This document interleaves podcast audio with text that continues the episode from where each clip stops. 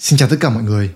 Cảm ơn mọi người đã quay trở lại với channel của The Cosmic Writer. Để giới thiệu một chút về bản thân mình cho mọi người cùng biết ấy, thì bên cạnh việc làm nội dung về những cái chủ đề tâm lý học và triết học thì mình còn đã và đang theo đuổi một vài những cái bộ môn nghệ thuật sáng tạo. Mình đã từng hoạt động trong những cái lĩnh vực như là hội họa, thiết kế, hoạt hình, điện ảnh. Mình được sinh ra và lớn lên trong nghệ thuật, do đó mà mình cũng có một cái niềm yêu thích cũng như là có cái năng lực nhất định trong những cái công việc có tính sáng tạo này. Và nó cũng là cái chủ đề mà mình muốn bàn tới ngày hôm nay, đó là về cái tính sáng tạo của con người. Đầu tiên ấy, để nói về sự sáng tạo thì mình nhận thấy là mọi người thường có một cái hiểu lầm rằng là cái sự sáng tạo nó chỉ cần thiết cho những cái người hoạt động trong những cái lĩnh vực nghệ thuật, ví dụ như là những người nghệ sĩ, những nhà thiết kế, hay có thể là những cái người làm truyền thông, làm marketing, làm branding.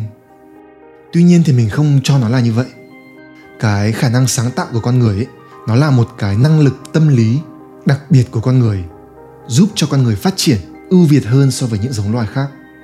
Mình cho rằng nó là thế này: tất cả mọi người đều có khả năng sáng tạo và đều nên sử dụng cái năng lực sáng tạo này, từ một người làm nội trợ cho đến một người làm chủ doanh nghiệp. Cái lý do là bởi vì ấy, bản chất của cái sự sáng tạo nó đến từ cái sự nảy sinh của những ý tưởng mới, và những cái ý tưởng mới đó là tiền thân cho những cái giải pháp mới, những cái cách thể hiện mới. Nó là chất liệu cho cái sự chuyển đổi, sự cải tiến, sự phát triển. Tất cả những cái công trình tri thức của con người, từ những cái sản phẩm nghệ thuật, ví dụ như là những bản nhạc kinh điển của Mozart, cho tới những khám phá khoa học như là thuyết tương đối của Einstein, tất cả đều bắt nguồn từ cái hạt giống trong tâm trí của con người, đó là cái ý tưởng. Tất cả những cái ý tưởng mới mẻ mà chúng ta tạo ra, từ những cái ý tưởng ngây ngô nhất cho tới cả những cái ý tưởng đột phá nhất, thúc đẩy cho cái sự phát triển của xã hội, đều đến từ cái tâm trí của con người. Vì thế cho nên mà trong cái học thuyết của nhà xã hội học Auguste Comte, ông mới cho rằng là những cái ý tưởng của con người là cái đầu tàu thúc đẩy cho cái sự phát triển và tiến bộ của xã hội. Và vì thế cho nên mà mình cũng cho rằng là cái năng lực tự kiến tạo ra những ý tưởng mới, tức là cái khả năng sáng tạo ấy, nó là một cái năng lực mang tính chìa khóa để chúng ta có thể tạo ra được những cái sự chuyển đổi, những cái sự cải tiến trong cái cuộc sống của mình. Một người chủ doanh nghiệp thì cần đến sức sáng tạo để đưa ra những cái giải pháp mới, những ý tưởng mới để cải thiện cái hiệu quả trong kinh doanh. Còn một người làm nội trợ cũng cần đến cái năng lực sáng tạo để có thể quyết định được rằng là ngày hôm nay mình sẽ nấu món gì với những cái nguyên liệu mà mình đang sẵn có. Vậy thì một cái câu hỏi quan trọng cần phải được đặt ra là một cái ý tưởng là gì? Và ý tưởng đến từ đâu? Trong cái góc nhìn của mình ấy, thì mình cho rằng là một cái ý tưởng nó chỉ đơn giản là một cái liên kết tư duy mới,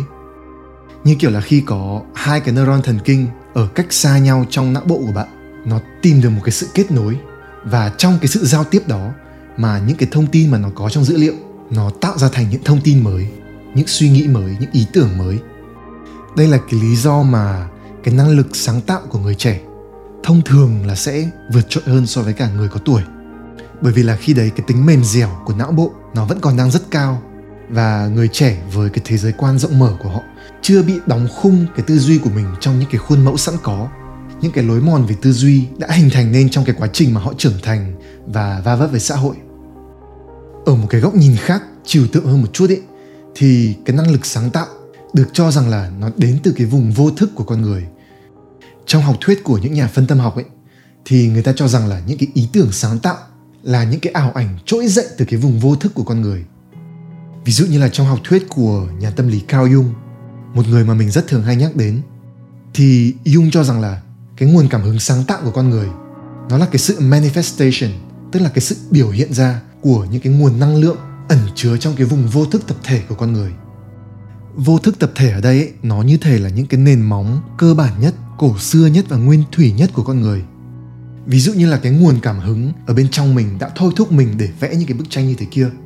Nó có thể có những cái điểm tương đồng, hoặc là có thể truy về cùng một cái gốc gác với những cái nguồn cảm hứng đã thôi thúc người tiền sử vẽ lên các cái bức tranh trong các hang động. Jung cho rằng là bên trong cái vùng vô thức tập thể này ấy, là những cái cổ mẫu hay những cái archetype. Có thể hình dung về nó như thể là những cái nguồn năng lượng sáng tạo cổ xưa ẩn chứa ở sâu bên trong tâm hồn mình, đang tìm cách để thể hiện, để manifest, để được hiện thực hóa ra ngoài thực tại. Và bởi vì là những cái cổ mẫu này nó ở sâu trong cái phần vô thức, nó nằm ngoài cái phạm vi của ý thức con người. Và vì thế mà những cái nguồn cảm hứng mới, những cái ý tưởng mới, những cái ảo ảnh mới xuất hiện bên trong tâm trí của chúng ta, nó thường đến một cái cách bất ngờ, ngẫu hứng và dường như là không thể dự đoán được trước. Và vì thế cho nên mà nhiều người nhìn nhận cái năng lực sáng tạo này của con người như thể là một cái gì đó kỳ lạ, huyền bí và có cái tính siêu việt hơn con người. Đây là một cái góc nhìn khá là thú vị về năng lực sáng tạo của con người, nhưng mà không phải là không có cơ sở. Nó đặt chúng ta vào một cái cách nhìn nhận khác về sự sáng tạo. Tức là chúng ta không phải là những cái người tạo ra những ý tưởng mới, mà chính những cái ý tưởng mới đó tước tìm đến chúng ta. Và chúng ta chỉ là cái người nắm bắt và trao cho nó cái cơ hội để được thể hiện ra bên ngoài mà thôi. Ví dụ như là trong cái cuốn Big Magic rất là nổi tiếng của nhà văn Elizabeth Gilbert, thì tác giả có một cái phép ẩn dụ như thế này. Mỗi cái ý tưởng khi nó tìm đến với mình ấy, nó như thể là một cái phép màu, một cái thông điệp mà vũ trụ gửi đến với mình. Tuy nhiên ấy, cái việc mà chúng ta có sẵn sàng đón nhận và lắng nghe nó hay không, có sẵn sàng trao cho nó cái cơ hội để được hiện thực hóa hay không, nó nằm ở bản thân mỗi người. Nhà tâm lý Carl Jung cũng có một cái quan điểm gần giống như vậy. Ông cho rằng là khi mà cái vị thần sáng tạo ở bên trong mỗi người tìm cách giao tiếp với chúng ta, thì một người nghệ sĩ cần phải quy hàng trước cái vị thần sáng tạo này,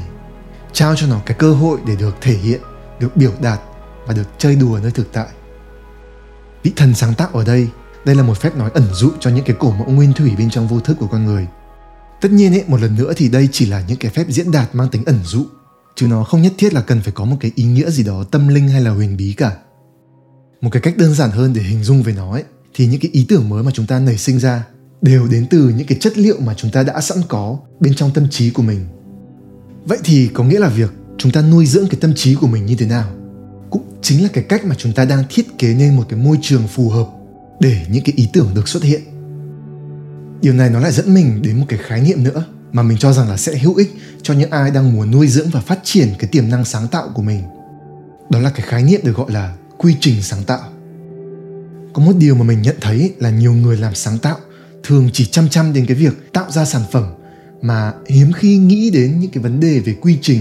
về cái cách mà những cái ý tưởng xuất hiện.